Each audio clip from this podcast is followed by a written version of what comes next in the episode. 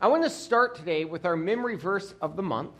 We've been working through Micah 6, verse 8. And so I'd like you to recite with me Micah 6, 8. Micah 6, 8. He has shown you, O mortal, what is good. And what does the Lord require of you? To act justly and to love mercy and to walk humbly with your God. Micah 6 8. I want to tell you about a man, a man named Demas. Have you ever heard of Demas? Demas only shows up three times in the Bible. That's three more times than you and I. But Demas shows up three times in the Bible. In Colossians 4, verse 14, we hear the name Demas mentioned alongside spiritual giants like Luke. His name again shows up in Philemon, verse 24.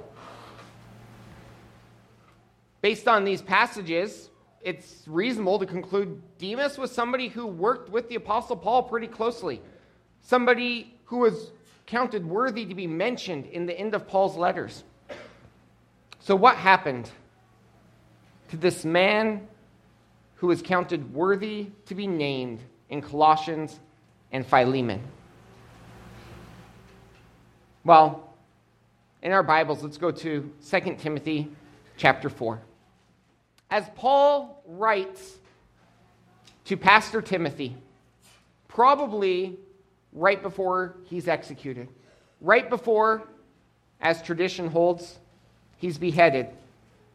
Listen to what Paul writes in 2 Timothy chapter 4 verses 9 through 10. In my opinion, one of the saddest passages in all of scripture. Here's what Paul writes. Do your best to come to me quickly. For Demas, because he loved this world, has deserted me and has gone to Thessalonica.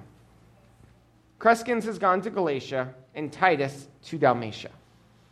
The Apostle Paul writes Demas, because he loved the world, being in love with the world, Demas has forsaken me.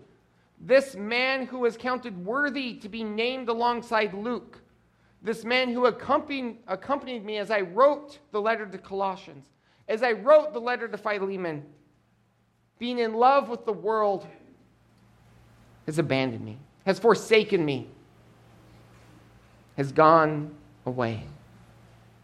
I can't tell you exactly why Demas left, other than what it says right here in this passage. He was in love with the world, he was distracted by the world. What I can tell you is that plenty of Christian potential has been lost to distraction. Plenty of Christian potential has been lost to distraction. Now, I don't want to stand up here and tell you all of the bad stories over the past two decades of Christian potential that's been distracted by the world. It doesn't take much to find it yourself. What instead I want to do is I want to take you to Luke chapter 10. Because I want us to learn the danger of distraction. Or, more positively, the importance of focus, the value that we need to place on focus, on being focused on the right thing. Luke chapter 10 comes up shortly shortly after Peter's great confession that Jesus is the Messiah. It comes after Jesus has predicted his death. It comes after the transfiguration. It comes after Jesus sent out 70 followers.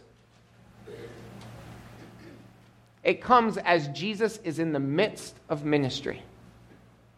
In the middle of his ministry, we get to Luke chapter 10, verses 38 through 42.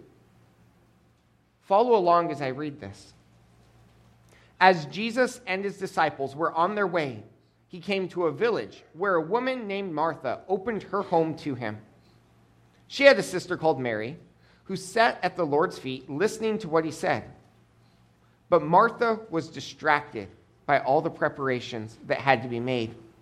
She came to him and asked, Lord, don't you care that my sister has left me to do the work by myself? Tell her to help me. Martha, Martha, the Lord answered, You're worried and upset about many things, but few things are needed, or indeed, only one.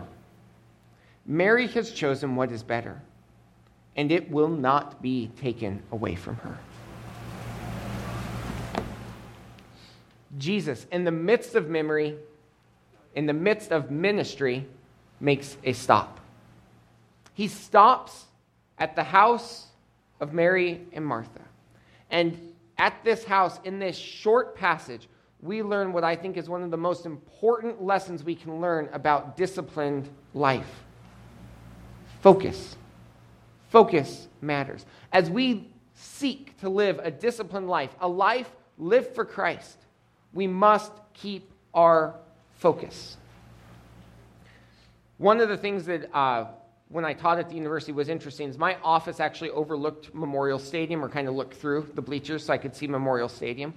One of the things that I would notice when they were practicing is they would blare music, they would blare audience noise through all of the loudspeakers. Why? So that the players could learn focus in the midst of a disciplined life, as you are trying to perform at your top, at your peak, you must maintain focus. So let's look at what this passage has for us. The first thing that I want to point out to you is that there are many good things that you can do.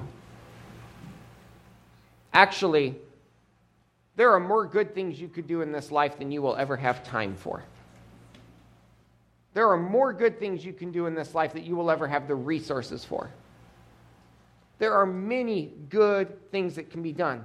Working a job to provide for your family is a good thing. It is. That's a good thing to do. Serving others in our community, it's a good thing. Teaching a Sunday school class or leading a small group Bible study, that's a good thing. Serving in a ministry here at the church, that's a good thing. The good things that we can do can fill your lifetime. I want you to really understand that. The good things that you can do can fill your lifetime. In fact, in verse 38, what we see Martha doing is serving Jesus. Martha did some important good things for Jesus.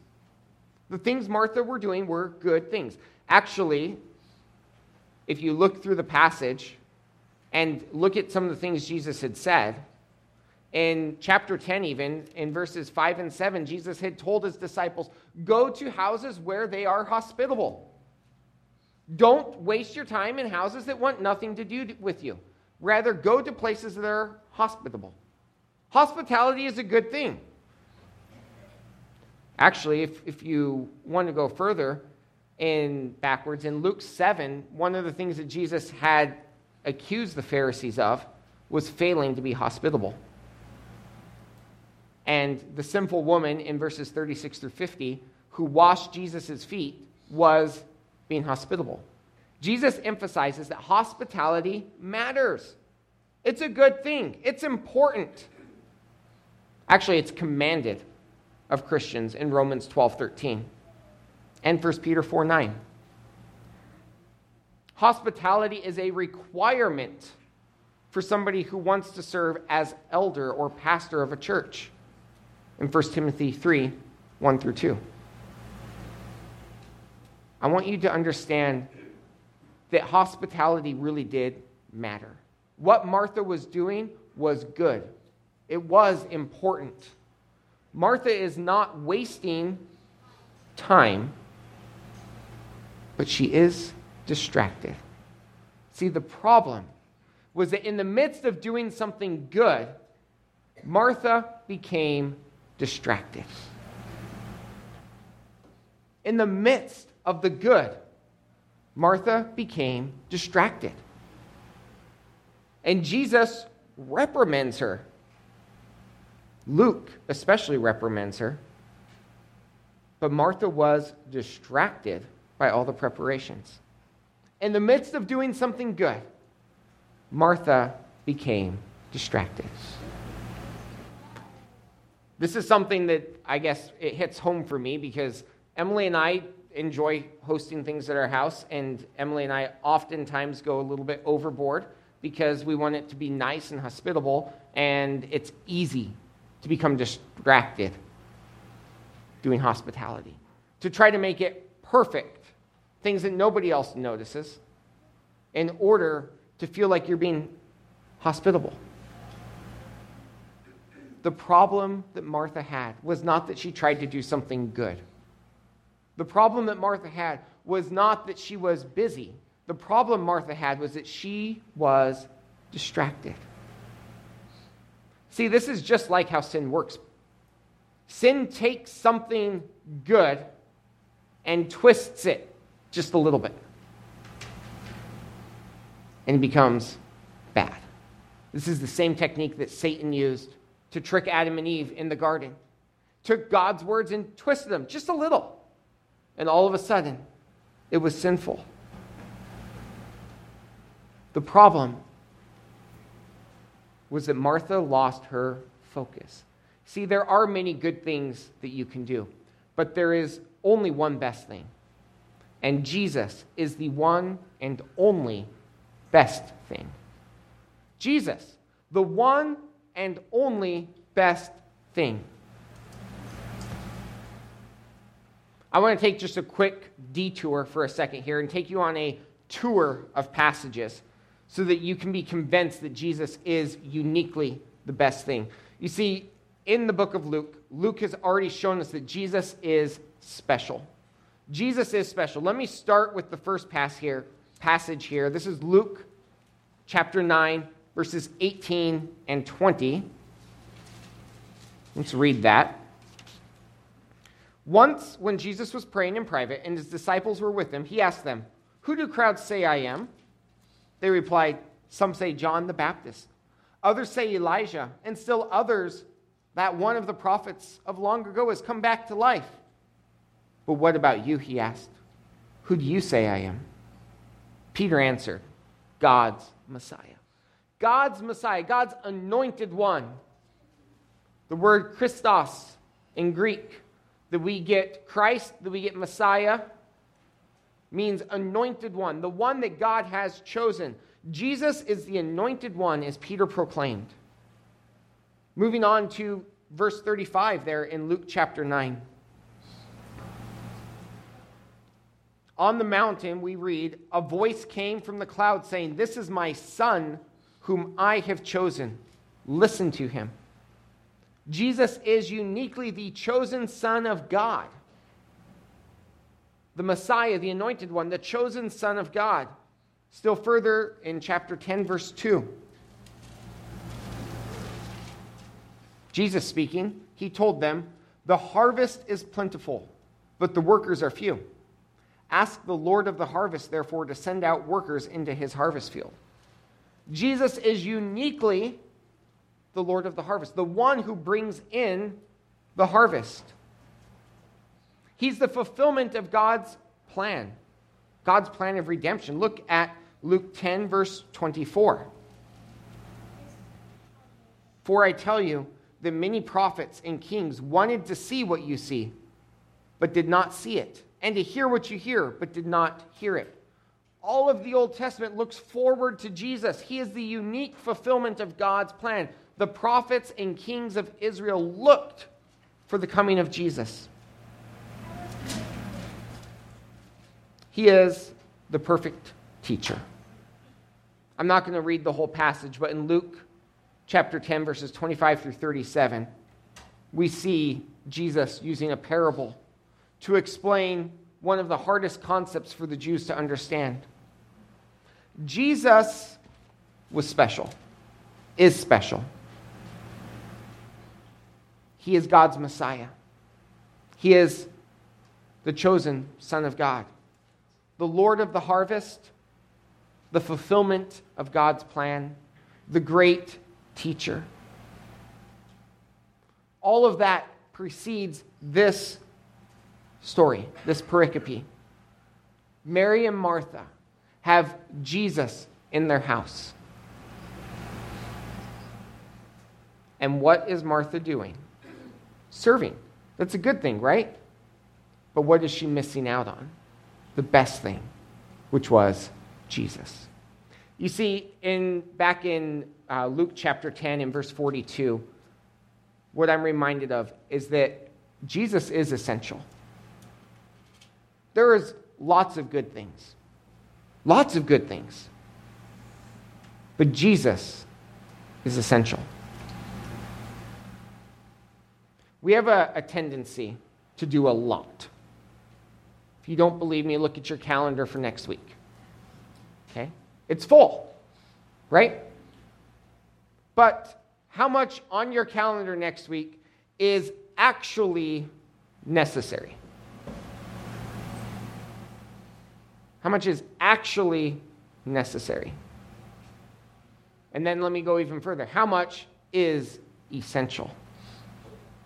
See, we think that there's a lot of things that are essential. We think there's a lot of things that are necessary.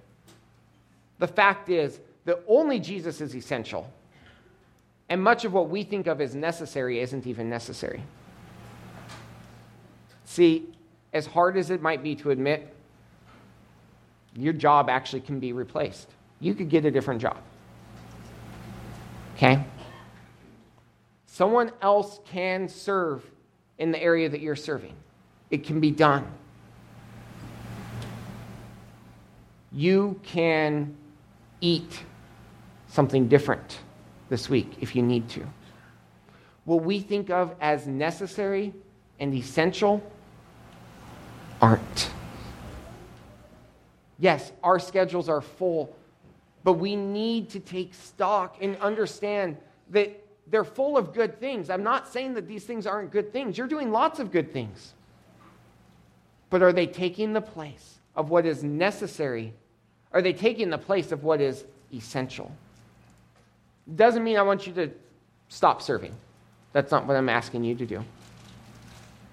I think that the rest of the ministry staff would be quite upset with me if I asked you to stop doing that. But if you come to me and you tell me that you need to take a break from serving in a ministry so that you can focus on your relationship with Jesus, I'm going to tell you good. And I'm going to hold you accountable to it. But I want you to understand Martha's problem was not that she wasn't doing good things. Martha's problem was that she had lost her focus on that which is essential. Your ministry area will survive if you have to take a break. Actually, let me go a little bit deeper. Your kids and family will survive if you have to skip a practice. Your kids and family will survive if you skip going out to eat so that you can save a little money so you don't have to work overtime this week. They'll survive. Actually, they might do better. We build up a culture where we think Serving has to come first, family has to come first. No, it's not entirely wrong. Jesus comes first. That's really, really important. Remember, how does Satan get at us? He takes something good and he twists it. Is family important? Yes. Is family first? No. Church important? Yes. Church first? No. Jesus is the only thing that's actually essential. There's an interesting dynamic with words going on here. Notice how Martha addresses Jesus. In verse 40, Lord, Lord, don't you care? Here's the irony there's one person that calls Jesus Lord in this story, and there's one person that treats Jesus as Lord in this story, and they're not the same person. Martha called Jesus Lord. Mary treated Jesus as Lord. And that's what we can walk away with is this recognition that Jesus is essential. He is the only, the one and only best thing.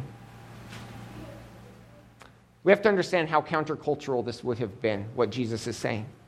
You see, in a traditional Jewish home, men and women did not even hang out together inside the house. They, they would have the women's area of the house, the men's area of the house. You want to know when the women crossed into the men's area of the house? To serve the men. That's how a traditional Jewish house worked.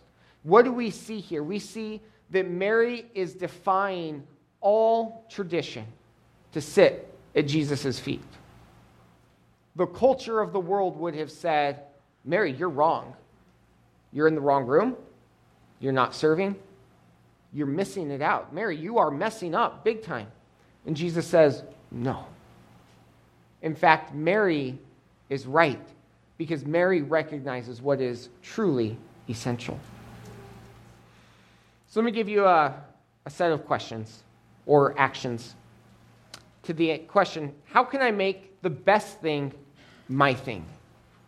If Jesus is what's essential, how do I make Jesus my thing? First of all, we need to recognize who Jesus actually is by getting to know him. We need to get to know Jesus. We must take time to recognize Jesus, not just as good, not just as a teacher, not just as a good man, but as God Himself become man to live a perfect life, to redeem us from our sin by paying the penalty for sin on the cross. How in the world are we going to get to where we can recognize Jesus, recognize Him for who He is? By being in His Word, by spending time with Him in prayer. I challenge you how often are you replacing time in God's Word or time in prayer with something that's merely good? Think about it for a second. Are you in God's Word? Are you spending time in prayer? Or are you distracted by good things? We must make Jesus essential. We already talked through who Jesus is. We went through some of those passages in Luke. Jesus is so uniquely special, he's beyond our comprehension. Let's make him our priority. Second action step that I have for you recognize that Jesus is essential by finding your complete fulfillment in him. Recognize Jesus is essential by finding your fulfillment in Him. There are lots and lots and lots of areas of life where we seek to find fulfillment. We look for fulfillment in relationships with others. We look for fulfillment in jobs. We look for fulfillment in our children. We look for fulfillment in our accomplishments. Jesus needs to be our source of fulfillment. I'm going to tell you story, period of time that I would say was the absolute hardest period of time in my life. God asked me a question at this time. He said, If I take away everything in which you have found your fulfillment, am I still your God? Let me walk you through the events. Uh, all in a very short period of time. We learned Emily and I learned that we would be incapable of having children. We had been trying to have children for a number of years um, before we even moved to Nebraska, and we learned that that would not happen, that we would be incapable of having children. Shortly thereafter, um, I was looking at a new job in ministry, and I uh, told the university that I was going to be going down to part time and leaving my job at the university in the long run uh, they told me that that's fine, I could go part time, but I wouldn't be uh, able to get early promotion. Said, that's fine, I'm going to take this new job. The job fell through. Um, a couple weeks later, my dad suddenly died. Person I would have thought or called my best friend. I talked to him at least every other day. suddenly died. As I picked up the pieces of my life, no children, job I had hoped for, my dad suddenly died. One question. He said, I want to know if I take away everything you value, am I still your God? To be able to say yes. And today, guess what? I have more that I would call kids than I ever dreamed of having. Many of them are today with us in this room. And the job that I dreamed for, I got something even better than that. But it was only after I was willing to tell Jesus, Yes, you are the one that's essential. Yes, you will be my priority. I now recognize my focus must always be on you. My final action step treat Jesus as Lord by simply sitting at his feet and learning from him. Take the Word of God, sit at the feet of Jesus, and let him teach you as he taught Mary. I've told a few of you um, one of my goals is to translate the New Testament myself. And I'm almost done. Uh, I've got Matthew and part of Acts left to go. But I was translating a couple weeks ago uh, the end of Luke. I was translating Luke 23 43. Um, you might recognize it. This is the passage where Jesus says, Truly, I say to you, today you will be with me in paradise. Okay? as he's about to die on the cross, talking with the thieves. Truly, today you will be with me in paradise.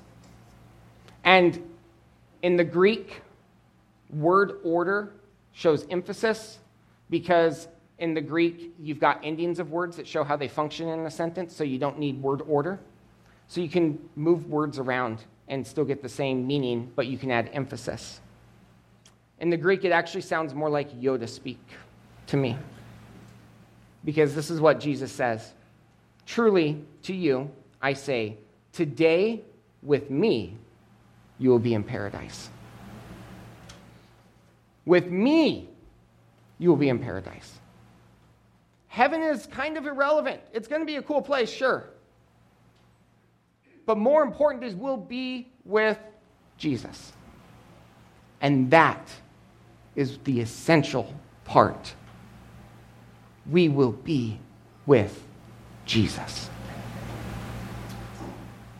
So, my conclusion for you don't be Keep your focus on Jesus.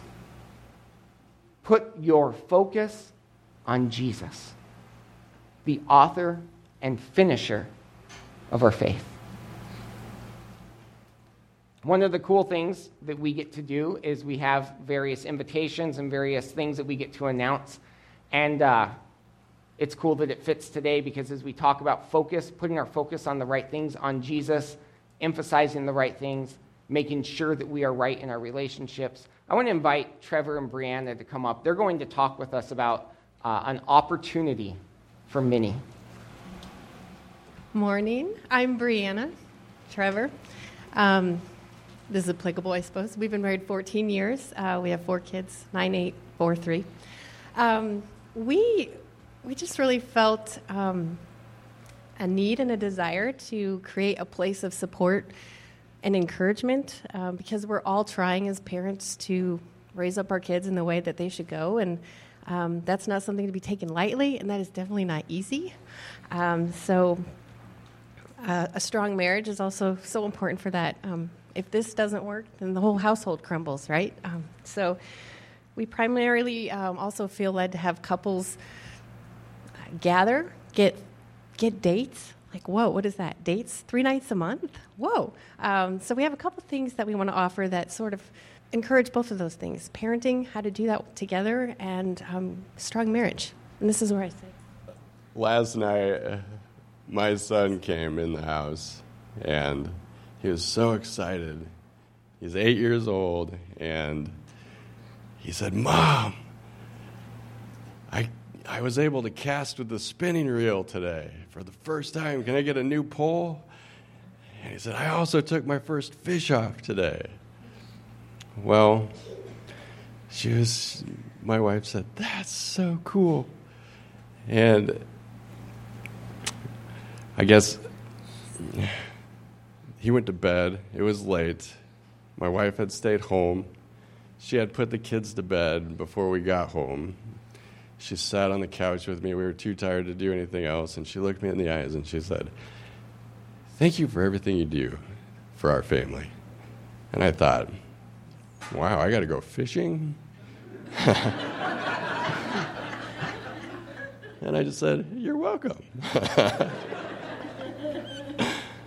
but parenting is a tireless task and it's exhausting. And we need breaks. Some of us have the resources for babysitters or have family, some of us don't. We need breaks.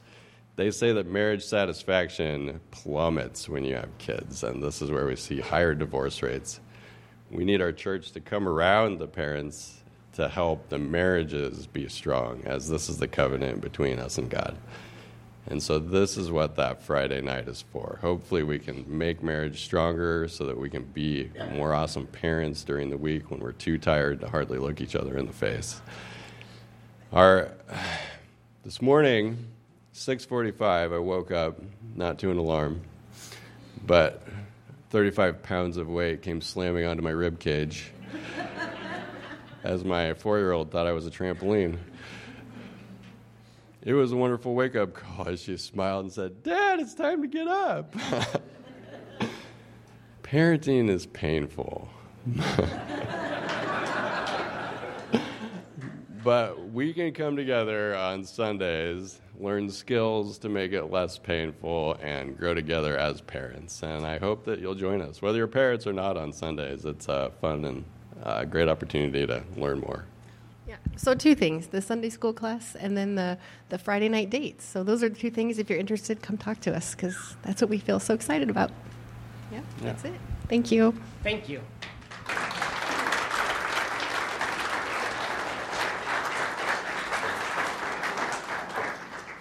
So the two things that they've mentioned, uh, the Friday nights, uh, they're putting together a co-op, if you will, of uh, families that uh, you trade off so that if one family takes care of all of the kids, then the other three families can go and have a date night. And then you would get three date nights a month and uh, one night of having to watch a bunch of kids and having a fun time with that as well. Um, we're also, so that's on normal months, on f- months, or yeah, months with five Fridays in them. We're going to do at the church a, uh, a large group sort of watching the kids so that any of the parents, whether or not you're participating in that program, you can still have a date night with your spouse on months with five. So if you're interested in doing the three date nights a month, one night watching kids, please talk with Trevor and Brianna and get signed up for that.